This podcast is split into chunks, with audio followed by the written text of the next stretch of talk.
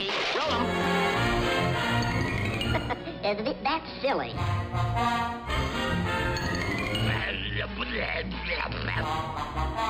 Shoot him now! Shoot him now! I gotcha!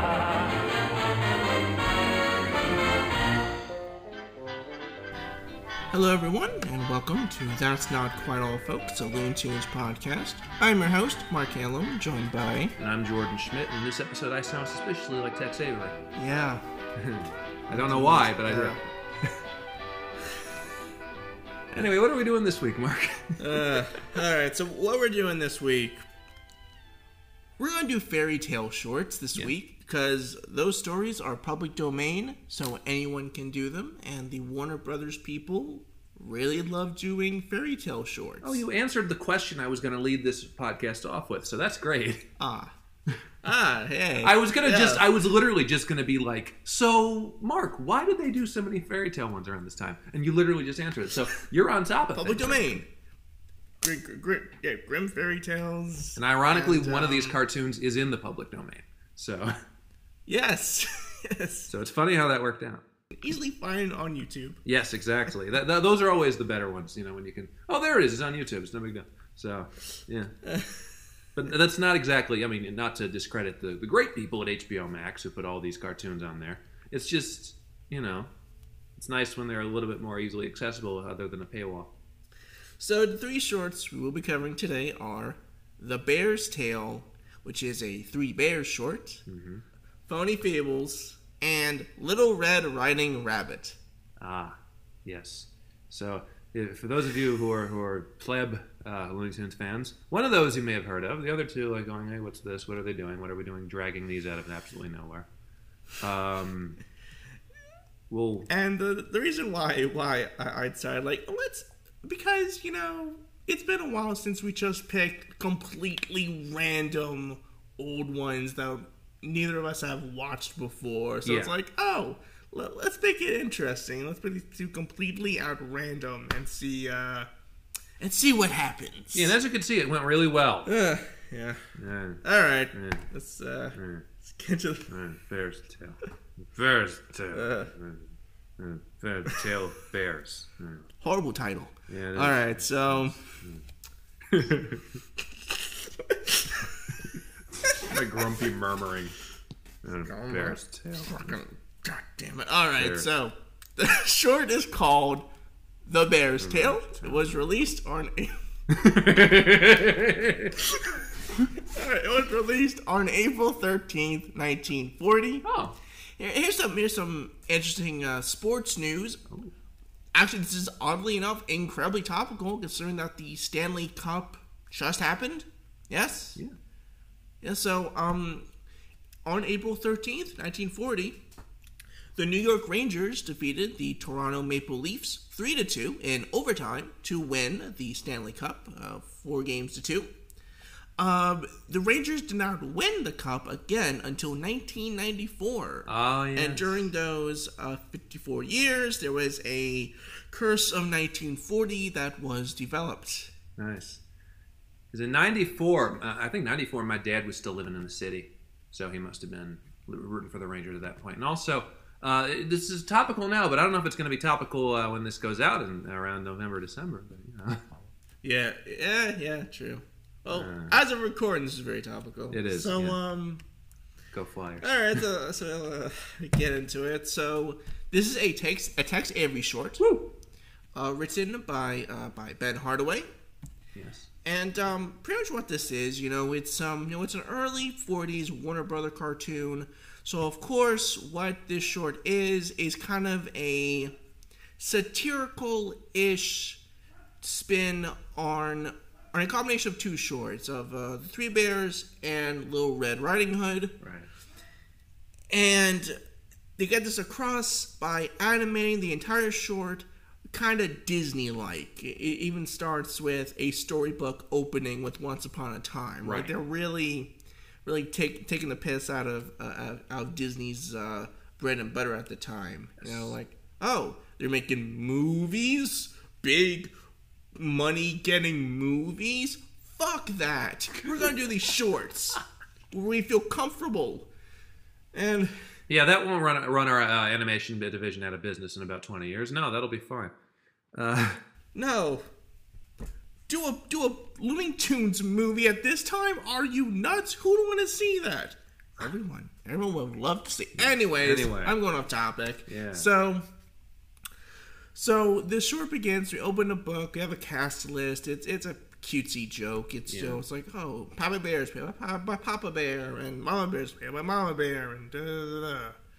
And the very end, Bomb just says that Miss Goldilocks appears to the custody of the Mervyn LeBoy Productions, a reference to Mervyn Leroy, Yeah.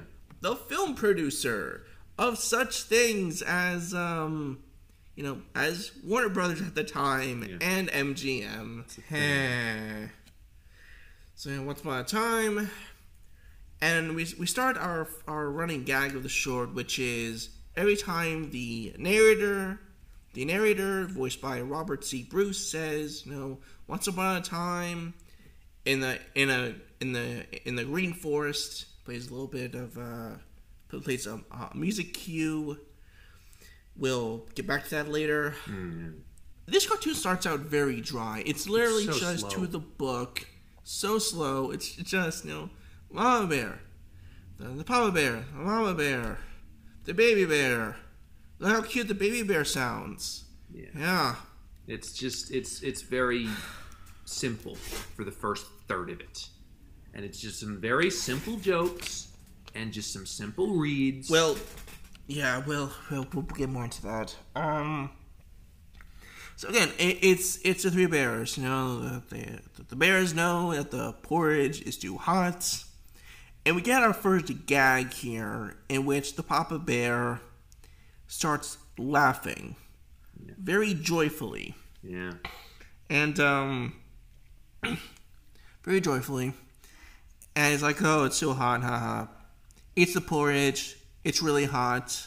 The bear runs over to the sink to wash out with water.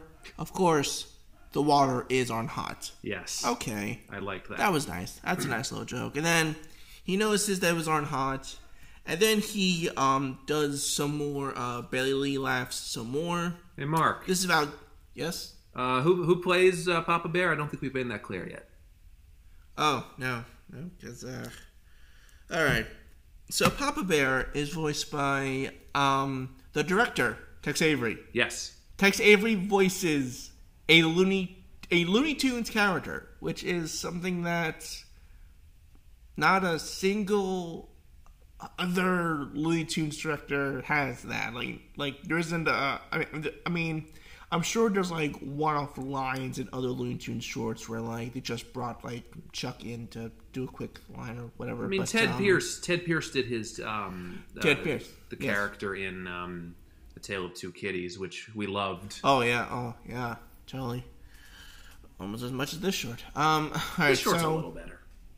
It, it, it is. It is. So it's so Mel. it's- oh, So it's Tex Avery as the Papa Bear. Bea Benaderet plays Mama. Here's okay. So I don't think that's correct because the few lines Mama Bear does have in this short sounds exactly like the Black Widow character from last week's short, Right. who was voiced by Sara Berner. So I'm gonna go with either our sources are wrong, which is very possible, or Bea Benaderet is just really good at doing that type of voice as well. She's versatile. know. She is actually. Versatile.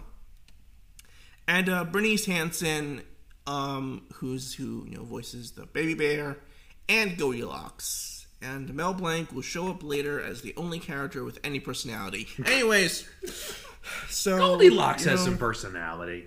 I mean, and and um and Little Red Riding Hood. personality and voice only. Writing not so much. Anyways, so Ugh, so again, like you know, the- oh, the porridge is you know it's still hot. So the mama bear's like, oh, let's go out, you know, till the porridge is cool. Then we get a nice little visual gag. She puts her hat on, turns the mirror around to see how it looks like from the back. I like that. Okay, that's nice. Then we, uh, you know, then, then also the narrator is just kind of speaking within the music. That makes any sense? Like he's Yeah. speaking within the music cues. So like like like because like what happens is the characters leave the house and they go on on the bike. Except this is stretched out with, and so the baby bear, da da, and the mama bear, da da, and the baby bear, uh, no, and and papa bear, but up. Then they rode on their bikes. It's The papa bear, da da, the mama bear, da da da, and the baby bear. And the baby bear is doing the brunt work of the bicycle. Okay. They stretch this thing. This is this is nine minutes, by the way. This is a nine minute short. ugh, It's on the long side, feels like it too. and you can cut it. Yeah, you can you can see why.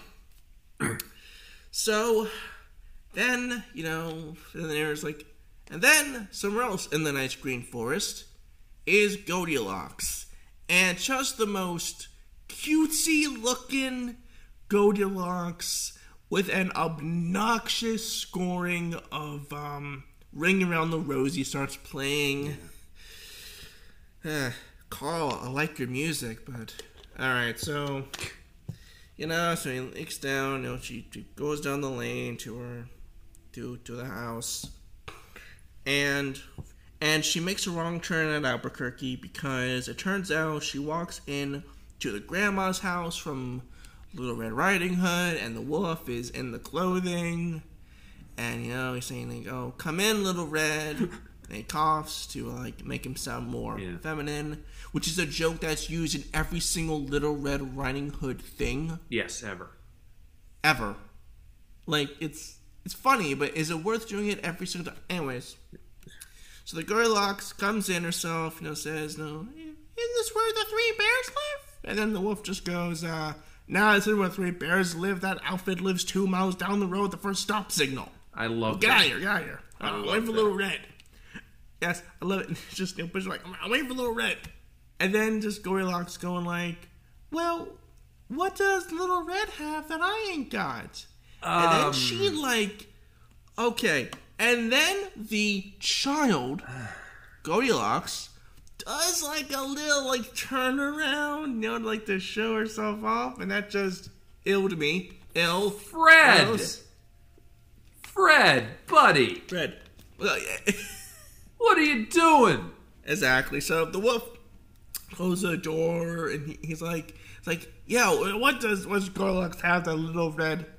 Hey, why didn't I think of that?" and then, and then we get a um, kind of world building collapsing in on itself because he goes over to the bookshelf. It's like, hey, Goldilocks, Goldilocks, Goldilocks. Also, also, again, when he gets the Goldilocks book, what's the book right next to it?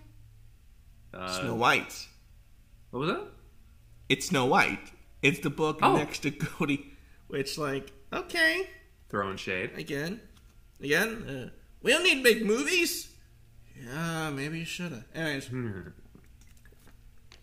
so, no, the wolf, like, okay, okay, uh, they went to the other way to, uh, the bear's house. Uh, okay, good.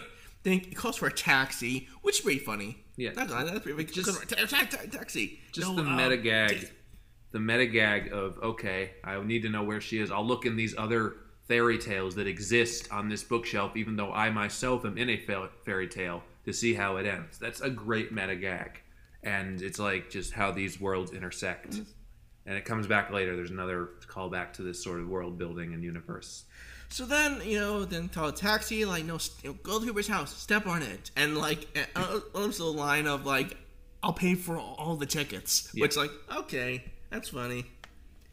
And he sees uh, Goldilocks turn around one time, and he immediately wants to get there as fast as humanly possible. Okay. Anyways, so,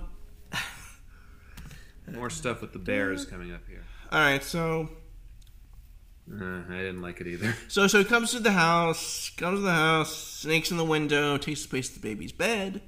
Then the three bears come they come home. And then uh, Tex Avery decides to uh, think it's so funny if the Papa Bear were to impersonate a police car Yeah, siren. like that either. But it's so funny. However, it, is funny because the, the, the mom bear then slaps Papa Bear, which is the one moment in this cartoon I'm like, thank you. Thank you for doing the thing I wanted to do. So, anyways, Yeah, so they arrive.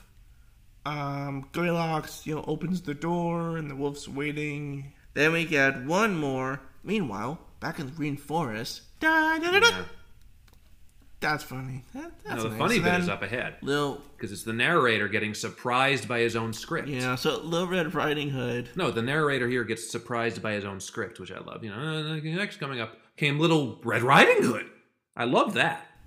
'Cause He, he didn't think Little Red Riding Hood was going to Yeah. show up. So So Hood shows up, goes to you know goes to the house. Says, "Oh, Grandma, where are you?" And then it's just in a note. And I, I did love this little detail of reading time: one minute and twenty seconds.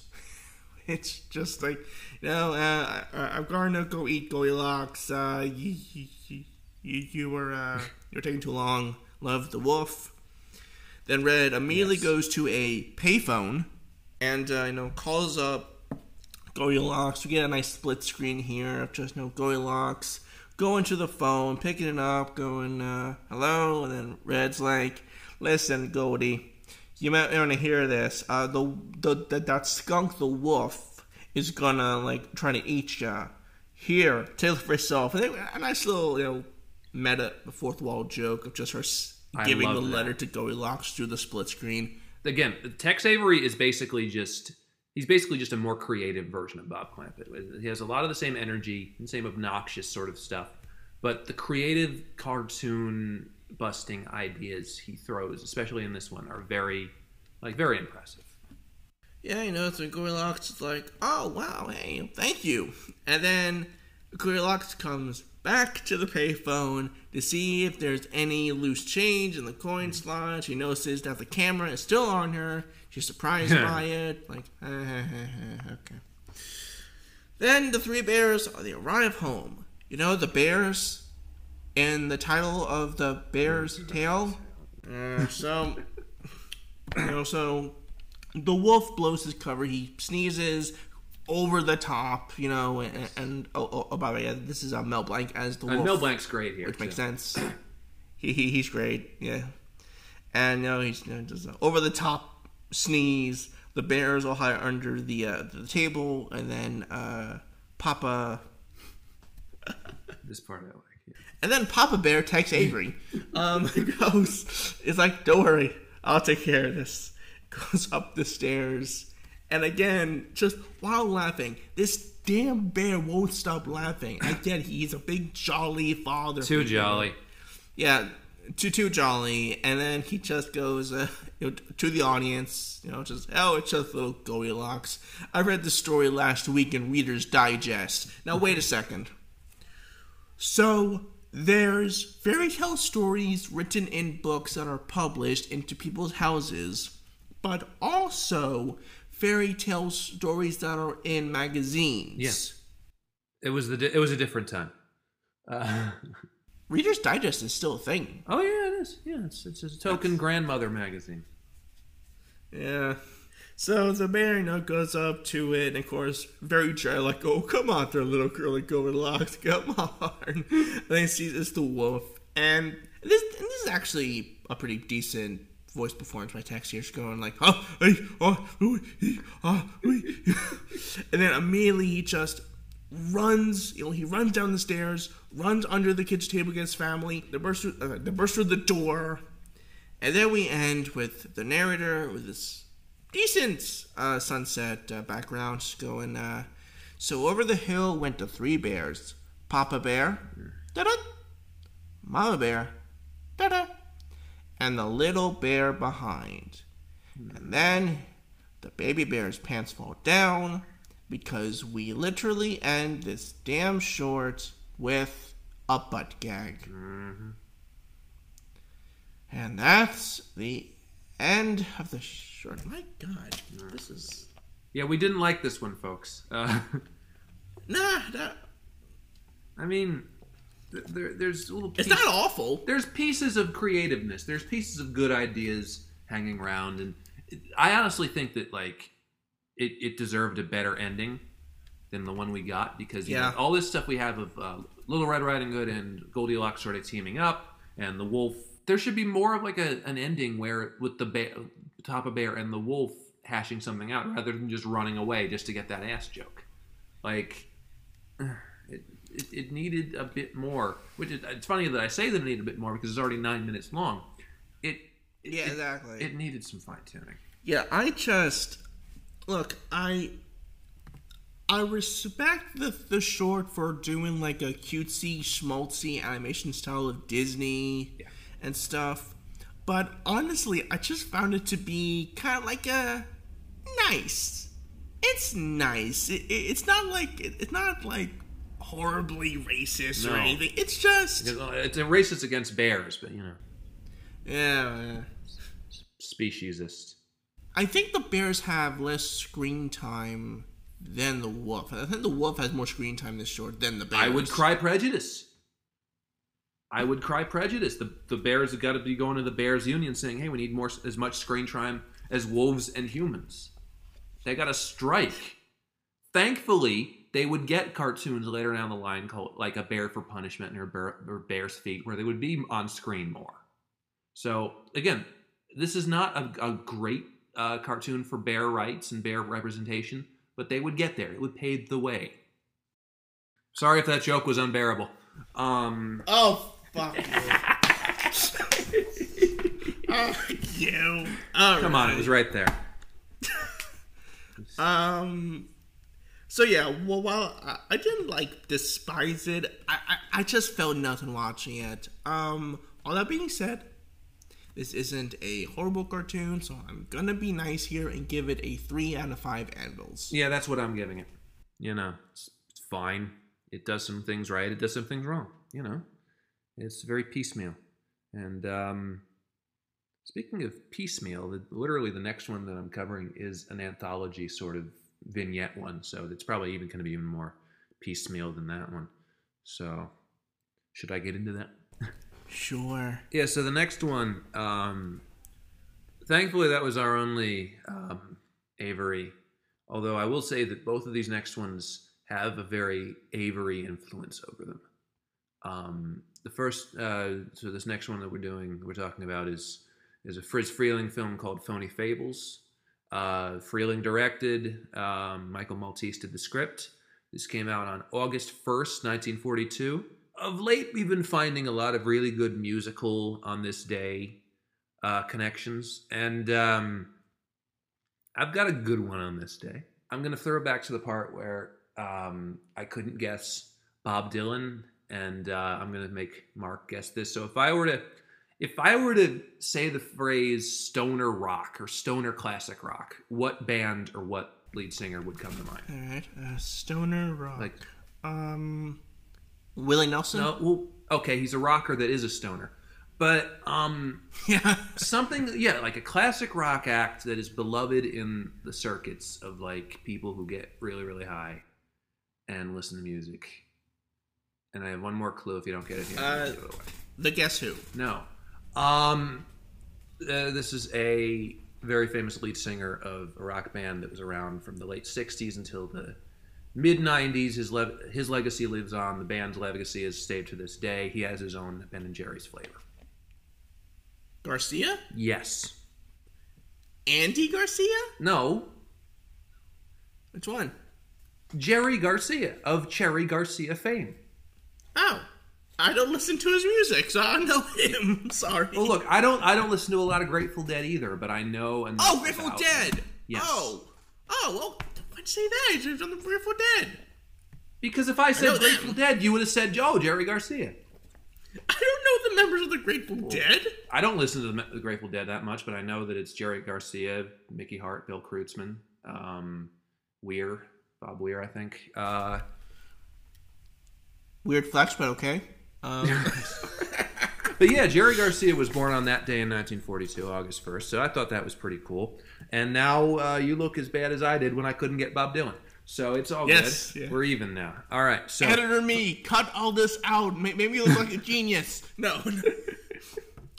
That's amazing. And we- just like it's just like it's like guess this person, and that just got me going. Grateful Dead. It's like yeah, edit out all the parts where you struggled.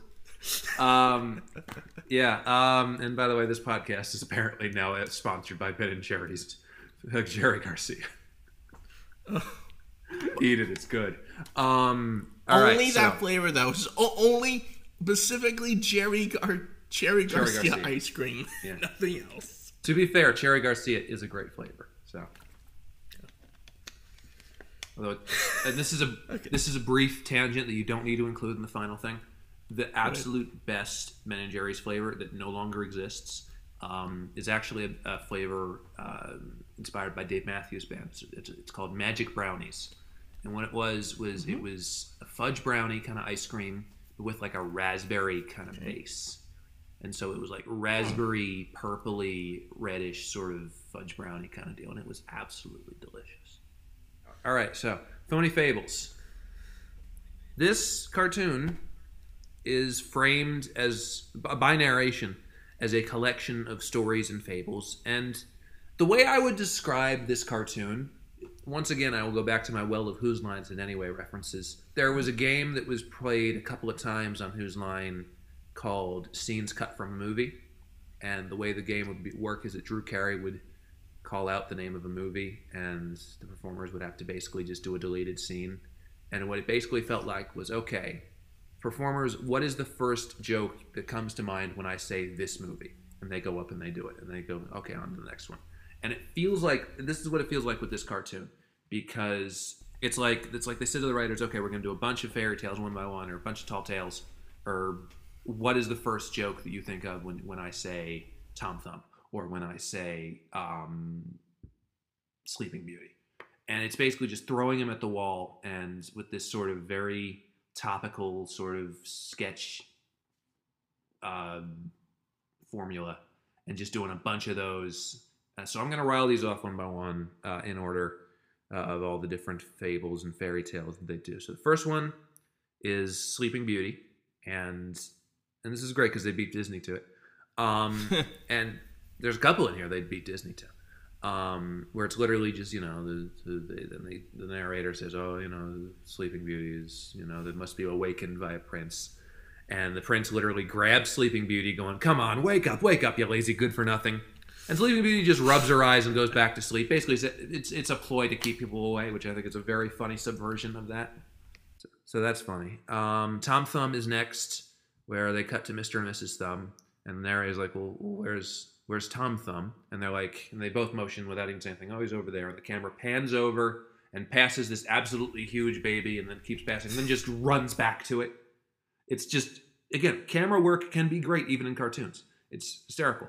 So yeah, the whole joke here is that Tom Thumb, who is supposed to be not no, no bigger than a thumb, uh, is huge and is like uh, Lenny from Of Mice and Men sized, and Tom insists he's been having a lot of vitamin B one, which yeah, that's definitely something. Yep, yep. Eat your vitamins, kid. Exactly. a lot of this cartoon is like you know just a very shoehorned message, like eat your vitamins or support the war effort. Like literally, this next one, the grasshopper and the ant.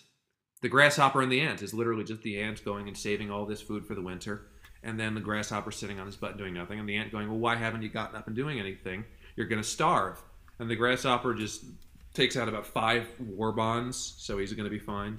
Yeah. So, you know, easy Yeah. joke. It's fine. A couple of these in here are very 1942. You know, there's a war going on. Huh? All right, next up is Boy Who Cried Wolf, which is essentially our runner of this cartoon. Uh, the Boy Who Cried Wolf sus- sounds suspiciously like, you know, I might as well bring this up now because it occurred to me in the last one. These both of these cartoons have Mel Blanc characters who sound suspiciously like Bugs Bunny. Yes. Took the words right out of my notes. How would you do that? That's exactly what, what I wrote down. Because we're in sync, man. We are in sync. That's exactly what I wrote down for this on the spit. It's like, wait a minute, this is just Bugs Bunny's voice. Yeah, It's like, the first cartoon that we covered had the wolf, which sounded a lot like Bugs Bunny, and this one has the boy who cried wolf, which sounds a lot like Bugs Bunny. And don't tell me that this Bugs Bunny cartoon we're doing last is going to have a character that sounds like Bugs Bunny. Um, but yeah, the boy who cried wolf. You know, that's that's it's the story. You know, he cries wolf. The guy with the the, the woodsman comes over, and there's nothing there, and he laughs his butt off. And you know, there's no comeuppance immediately because they're going to come back to it a couple more times. All right. Uh, next is Jack and the Beanstalk, where you know sets up that the you know the, it, it gets to the part where you know the two-headed giant is trying to chase after Jack coming down the beanstalk, and eventually we figure out why he doesn't catch Jack because the two-headed giant, one of the heads is really strong and agile, and the other one is the other head is exhausted, and one's holding the other one back. So that that's smart. That's clever. Also, is this the first time that they did a Warner Brothers cartoon about Jack and the Beanstalk? Um, I think it's the first Because Warner Brothers cartoons love doing Jack and the Beanstalk. They did for some reason. We're, we're- there's an entire episode that we could Oh, do yeah. that is just Jack and the Beanstalk ones. Next is the Wolf in Sheep's Clothing, which I didn't think was an actual fable. I thought it was just a, uh, met, a thing that people say, like a, a, a cliche that people use. Um, but I like this one a lot because the whole thing is, oh, the wolf takes on you know a sheepskin and goes in order to pounce on the sheep, and the wolf is about to pounce on a sheep, and the sheep that he's about to pounce on is another wolf. Scram bum, I'm working this out of the pasture. So I liked that. Yeah. And ironically, it comes back from nice. another cartoon That we're covering nice. later. Um, Aladdin and his lamp, another one Disney would get back to eventually. A very racist Aladdin is waiting for the genie to pop out by singing "I Dream of Genie" with the light brown hair, and I like the part where the genie just doesn't instead of showing up, just puts up a little uh, genie on strike sort of sign. On strike. Yeah. Which, funny enough, is the exact same thing that happened when Robert Williams found out what Disney was doing with his genie. Yes. Uh, we go back to the boy who cried wolf. It's the same joke essentially as the last time. We're setting up a rule of threes, obviously. Um, okay, uh, the goose that lays the golden eggs. Uh, this goose has Daffy Duck's voice. Because why not? Yeah, exactly. Um, and isn't doing any golden eggs because it's he's doing she's doing aluminum aluminum eggs because uh, the, the, the goose is doing their part for the national defense. Uh, we get it. There's a war going on. Um, Yep. The funniest one is next, and that's Old Mother Hubbard. Yes. You know, it's literally yes. you know you know This was the best one. it is the best one because Yes. you know, it's it's you know the story. You know, Mother Hubbard, you know, uh, wants to give her dog a bone, but the cupboard's always bare. Uh, so you know, the we we would have old Mother Hubbard open up the one cupboard door and say and say on the look to the dog, see, there's nothing. And then the dog opens up the other cupboard door, which is still full of food, and just goes, "Why you dirty double crossing?" It's so funny. It's so funny. It's a, such a great subversion of that. Yes. Um, It just opens the window and yells out, "Food hoarder! We got a food hoarder!" Yeah, that's great. That is so funny. My least favorite is actually immediately following that because this little Yeah. piggy is just funny accent jokes, and it's Yeah. just it's just Mel doing a funny accent and Mel shouting, and it's it's fine. It's bad. Yeah, it's not very It's good. bad, And we're about to end on Cinderella, but of course the third boy, boy who cried wolf scene happens, and this time, you know, he cries wolf. The the woodsman comes right over, and uh, by the time he's actually the guy with the with the woodsman actually has arrived, the wolf's already eaten the guy, and is laughing, which is a weird comeuppance. It's not a funny comeuppance, but it's a good sort of cap on the threes. Honestly, it was kind of creepy. Yeah. Oh, hearing that laugh come out of that nicely designed wolf. I give him credit. That's a nice designed wolf, but it, I don't know, it, it kind of kind of creeped me out a bit for some reason. I don't know. It's a weird ending. Um, It's a weird ending. Okay, so overall, Phony Fables is an all right cartoon, but being again being divided into pieces, it leads itself to be weighed against itself. You know, in parts to say, oh well, Old Mother Hubbard is the best part of this, or oh the, these other diff- different ones like The Runner weigh it down a bit, and it's it's basically it, it's like why the movie Kentucky Fried Movie doesn't work as well as it could because it's episodic and a lot of the jokes are topical and a lot of the sketches that are good are weighed down by sketches that aren't. And this is basically the Kentucky Fried Movie of the Looney Tunes. Even with the continuing that that analogy is that John Landis, like Friz Freleng, would go on to much funnier things immediately next. So and the Zucker brothers. So Yeah. brief Yeah. comedy tangent there. Mostly it was just the amusing details throughout and good little let's see if this joke works with this fairy tale kind of thing. But nothing too funny to make this a classic for me. I mean, it was good. It had good points. There were good segments of it, but not a wholly great cartoon for me. Yeah, uh, this short was just fine. Yeah. You know, um, not it. It was really like a right down the middle. Okay, uh, the best joke was the uh, well, was the old was the uh, cupboard one. Yeah. that was the best one because I watched this short twice, and that was the only gag I laughed out loud at. So So yeah, everything else was just kind of like a, a boilerplate for me. Uh, so my level rating is uh th- is is same as as as uh, the Bears Tale, uh, three out of five. yeah, that's exactly what I'm giving it as well. So far, Mark and I are in sync. Yeah, We are really nailing this together. So after after all that, after all the piecemeal sort of fairy tale stuff, it's time we get into a, a fairy tale one involving an established character, right? yes, finally, thank God. Okay, so bit of a, a lamp shading here. I put this cartoon at the end because I knew this one was probably going to be the better one. Yeah. You know, as a, as a nice little carrot to get us ah carrot, No, ah, to get us through the other uh, two shorts. So this one, it's Little Red Riding Rabbit, Yes. or L R R R if you're Lure! or Lur. I require your lower horn, Fry. Anyway, uh, So it came out on uh, January 4th, 1944. You know, and as well as a war going on, yes. um, in terms of music, all these musicians are born on Looney Tune release dates. What's up with that? Because Yes, this one is, hey, speaking of horn, um, the per- the person who was born on this day was um, Volker Hornback, who is a member of the group uh, Tangerine Dream. Oh yeah, was born that day. they do really cool soundtracks for things. Yes, they do, including um, Grand Theft Auto 5. They worked on that, which is a soundtrack that I really liked. It's a good game. I thought you were gonna well. go. Uh, I thought you were gonna go Blade Runner. That too. That too. That's a that's a bigger one. Come on, man. That's a big And there are also me. There were also referenced in Mystery Science Theater 3000, the movie. Yes, they're they're a very cool German uh, electronic bands. Uh, they do cool stuff. Um, and I actually I because I, I also pulled um, uh, interesting important stuff for that date as well. Um, I, I found another I found another birthday on that date um, that would appeal to you and I, Mark, because we live in the Philadelphia area. I'm, I'm going to try this. I, I think you'll probably know this. Um, the name Charlie Manuel. What does that mean? Anything to you? Vaguely. Vaguely. So if I if I equated it to Philadelphia sports, would that would that ring a bell at all? Phillies, right? Yes, exactly. Yes. Yes. Charlie Manuel, um, who was born on the, on January fourth, nineteen forty four, was the manager that gave the Philadelphia Phillies its first World Series title since nineteen eighty. In 2008, we were in like seventh grade, and Charlie Manuel managed yes. the Phillies to a World Series against the Tampa Bay Rays. As as we are recording this, the Tampa Bay Rays are similarly doing really well in the playoffs, and the Phillies aren't even in it. So well done, Charlie. Uh, but he is very much beloved around here, um, just as much of an icon as people who played on the team.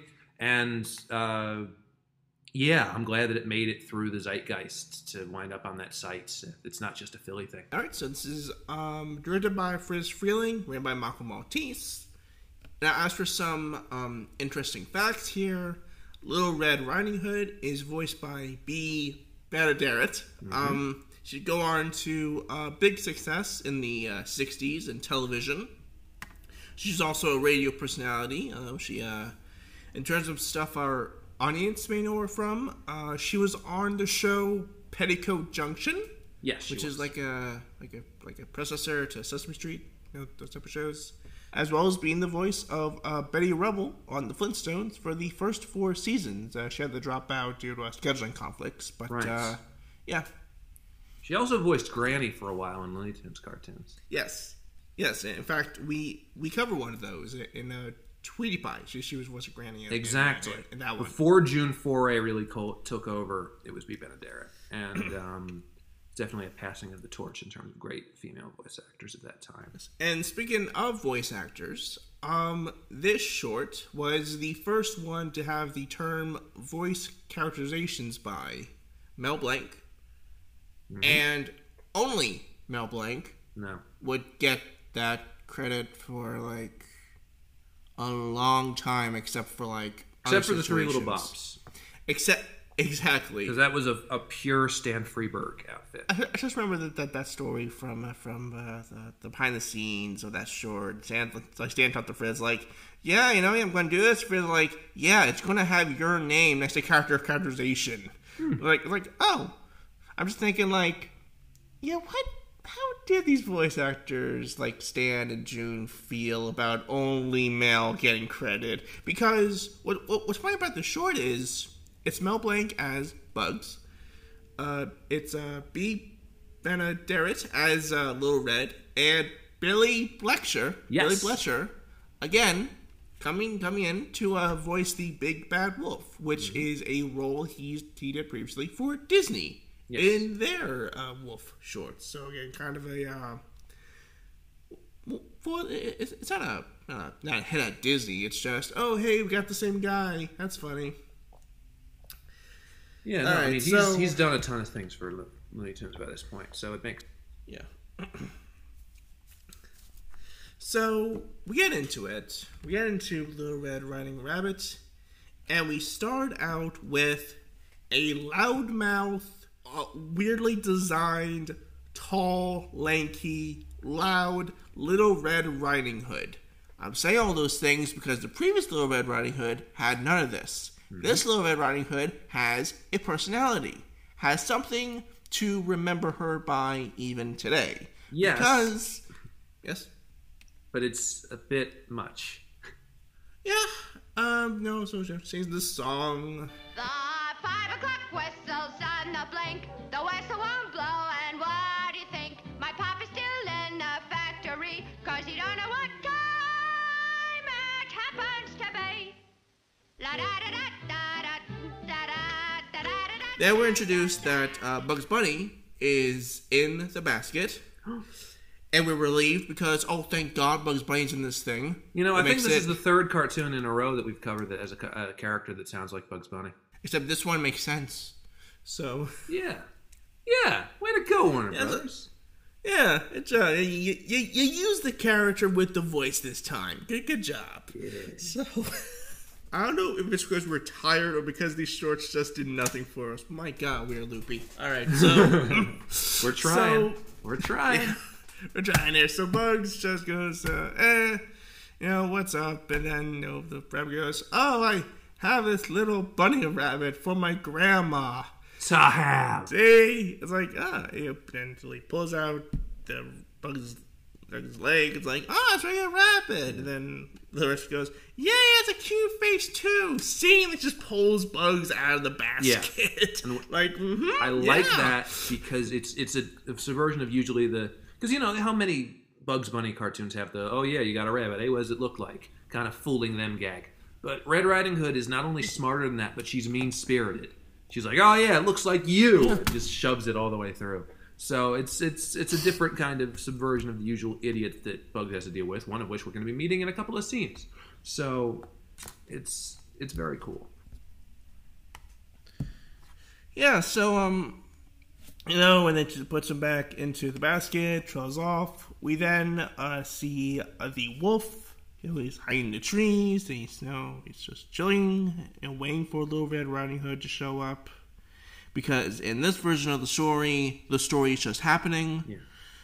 So no, it- there's this shortcut to Grandma's house sign, and he moves it.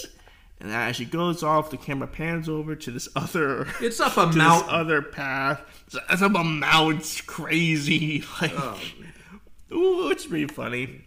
And then you know the grandma, grandma, and the wolf runs down to grandma's house, which has like the word grandma's Yeah. like on it. like just a sign that says grandma is like it's a bar or something. yeah. So, and just a sign saying that you know grandma is working a swing shift at Lockheed. Government jobs, man. Yeah, jobs. And then, you know, the wolf is like, you know, goes to the house. He puts on Granny's nightgown, goes to the bed, rolls off the bed, and turns out there's three wolves already there, Yep. ready to go. I love that. I was like, like- And there's and one hiding under the his first pillow. Lines. Yes, it's like capture your powder, and then the wolves are grumbling a lot like you with the with the bear's tail, and uh, Okay. Blandest Okay, kids, would you like some hot, sauce, frothy milkshakes? Mhm. I'm, I'm doing season one Homer Simpson. what the hell? Yeah. I'm Walter Matthau, but I'm also Homer Simpson. Yeah. All right, so then you know the uh, the wolf, you know, he's he's on the bed. There's a knock on the door. He goes, you know, like, uh, you know, like who who is it? And then like, oh, who is it? Yep, same day. And then, of course, our Red Riding Hood comes, comes in. She's like, "Hey, Grandma, I got a bunny rabbit for you." to have. Then the wolf hears that she's got a rabbit, so automatically he's more interested in the rabbit than her. I like that. yeah, and that's just this this great moment of him just going like, "Yeah, yeah, sure, sure, okay, go, go, go back, go back, go back." Just shoving her out the door. Like, I don't want you, I want the rabbit you brought, which is a great subversion of the fairy tale uh, trope. Yeah. And then this is where we get our rest of the cartoon. The rest of the short is a chase between Bugs Bunny and the wolf. Yeah, so so, so we get like like for example, one of them is a door routine that Friz Freleng loves so much. Oh, yeah. Where it's very very simple, you know, da da da da da, door open, da da da da, door closed, door open, da da. da. You you you know it if you've seen it in any Friz Freleng short. It's in Buccaneer ever. Bunny. Yep, it's in Buccaneer Bunny as well. And and then we get this this moment where the wolf just takes off. He just rips the door off the hinge, acts like a door. Yes. Has the door like open, then shuts in on himself. And then as the wolf's about to get Bugs, Bugs just um, you know he, he manages to uh, to escape. Yes. And of course, while this is all going on, Red Riding Hood just comes in out of nowhere. Like he just she just barges in and just goes, you know, like, you know, hey grandma, ah, ah, what big eyes you She's got? just trying to And then- continue the fairy tale. You know, it's like, oh, I've got to do this one thing I'm known for. I might as well keep trying to do it, even if it's not like going well for me. Yeah, a- and the wolf just goes like, and then the, this is a weird line from Wikipedia. The wolf begins to flirt with her in a Fox French accent that suddenly yells at her to get out. Yeah, I didn't like that. Uh, all right. I guess we can call it flirting. I don't know. So then we get a, a, a really good moment here. This is something that I'm sure was fun to do for Mel because he was actually able to do it off with someone else, which is he's cornered by the wolf, and the wolf just goes like, "Why you?" And then Bugs immediately like imitates him, and then we just have this like this imitation off of just Bugs repeating everything the wolf is saying to the point where they just where the wolf just starts singing. He sings uh, "Put on your old gray bonnet," and then Bugs just know, takes a sign out, and goes like, "Silly, isn't he?" I love that. I loved that gag. It, it just. oh my god. So then, you know. He, so then, so then he he gets out of he he snaps out of it, and the wolf is um is looking for um is looking for the rabbit. It finds this dark staircase. You, mi- you missed a great you missed a great bit by the way, which is he, he's singing. The wolf Mm-hmm. stops and and and throws Red Riding Hood out again, then goes back to singing Mm-hmm. like nothing happened. right, right, yeah. Oh my god! All right, so we get into um, the, the this is a very cleverly animated sequence when Bugs is just hiding in the wolf's outfit, and he grabs a hot coal from the fireplace, and you're just waiting for him to shove it upward, and you just see the coal, the shadow of Bugs initially, and then just the coal, the the red coal, just eventually just like swinging upward, and then you just hear just the the the sparks and then just a scream from the wolf. It's it's it's so cleverly animated and really funny. and then we get our sort of ending bit where Bugs gets even more really hot coals and puts it on the floor, and the wolf is essentially hanging over it. Like it's literally just like as he goes up in the air, as he's coming down, he's like has his legs spread out over the table to make sure it doesn't fall into it. And Bugs proceeds to get a bunch of heavy things and throw them into the wolf's arms, so he eventually falls. And it's first just weights; it's like just hundred pound weights and such. But we we we crossfade, and it's like chairs and Chairs and tables desks all and- these things, all these incredibly heavy things, which I, for, I you didn't even know Granny had him in this house, and you just eventually pan down, and and Bugs needed a ladder to get all of them, and the wolf is sweating and about to sort of just give way, and then literally right as he's about to, right as Bugs is about to drop a feather on the wolf, Red Riding Hood bursts in again and starts doing her shtick. And Bugs just looks at this at the camera and says what we're all thinking. I'll do it, but I'll probably hate myself in the morning. So he stops and throws Red Riding Hood in the wolf's place as the wolf and Bugs Bunny play Share a Carrot, which is a great ending. It's dark and morbid, but I It's love nice. it. It's unity. It's the wolf and Bugs find a common ground after chasing each other the whole thing. Their hatred for the Red Riding Hood, which is a funny subversion and a very darkly comic way to end this. And, and you know what else is nice about this short? Well, for one thing, it's only uh, a nice brisk seven minutes. Yeah. And it's it's it's nice? well paced. It feels good. Paced. And, and and not to uh, and not to uh, go back too much, but with with Phony Fables, that was also a Freleng directed Maltese written script. I felt that this uh, Little Red uh, Riding Rabbit was more of a Maltese script writing wise Yes. than Phony Fables. Yes. Like, like Phony Fables kind of felt like it could have been written by anybody. Or with this one, you can tell it's Maltese. You can tell it's Freleng with with, with the doors gag. And this was something the the Little Red Riding Hood shorts is also a a type that we could do an entire episode on because there's like If we wanted there's to, a yeah. bunch a few, uh, an entire series by Tex Avery in fact. Yeah, Tex, Tex Avery, Avery- just Tex Avery is just fascinated by Red, Little Red Riding Hood. I don't know. I don't know why. So my so my uh, my final uh, like thoughts on on this one is um f- uh, first of all this is like one of my family's favorite Looney Tunes shorts. Oh, okay. They they love they love the Red Riding Hood uh, character, and yeah, like look uh, in comparison. Okay, it's really hard to like view each of these as like comparisons or whatnot, but in comparison to the other two we just watched, this one's the better one. Yes. This one's the. Uh, it's funnier. The jokes hit. The writing's really strong. The production's really good. I personally feel when it comes to uh, Bugs Bunny shorts, it's a bit underappreciated. It is. You know, uh, I think you know, and not a lot of people re- remember this one as fondly. And I think they should. Yeah. So, because of that, because I am using this platform to talk about an underappreciated short that I adore, I'm gonna give a five out of five. Damn it. Damn. All right. I had a few more structural issues than you did.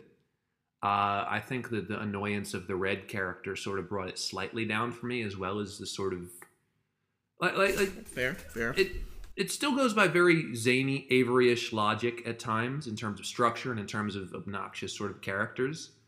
Um, a lot of the the focal point of this cartoon isn't always Bugs. Bugs isn't as fully formed as he would be in other cartoons of this era. Yeah, he doesn't have that many lines either, No. really.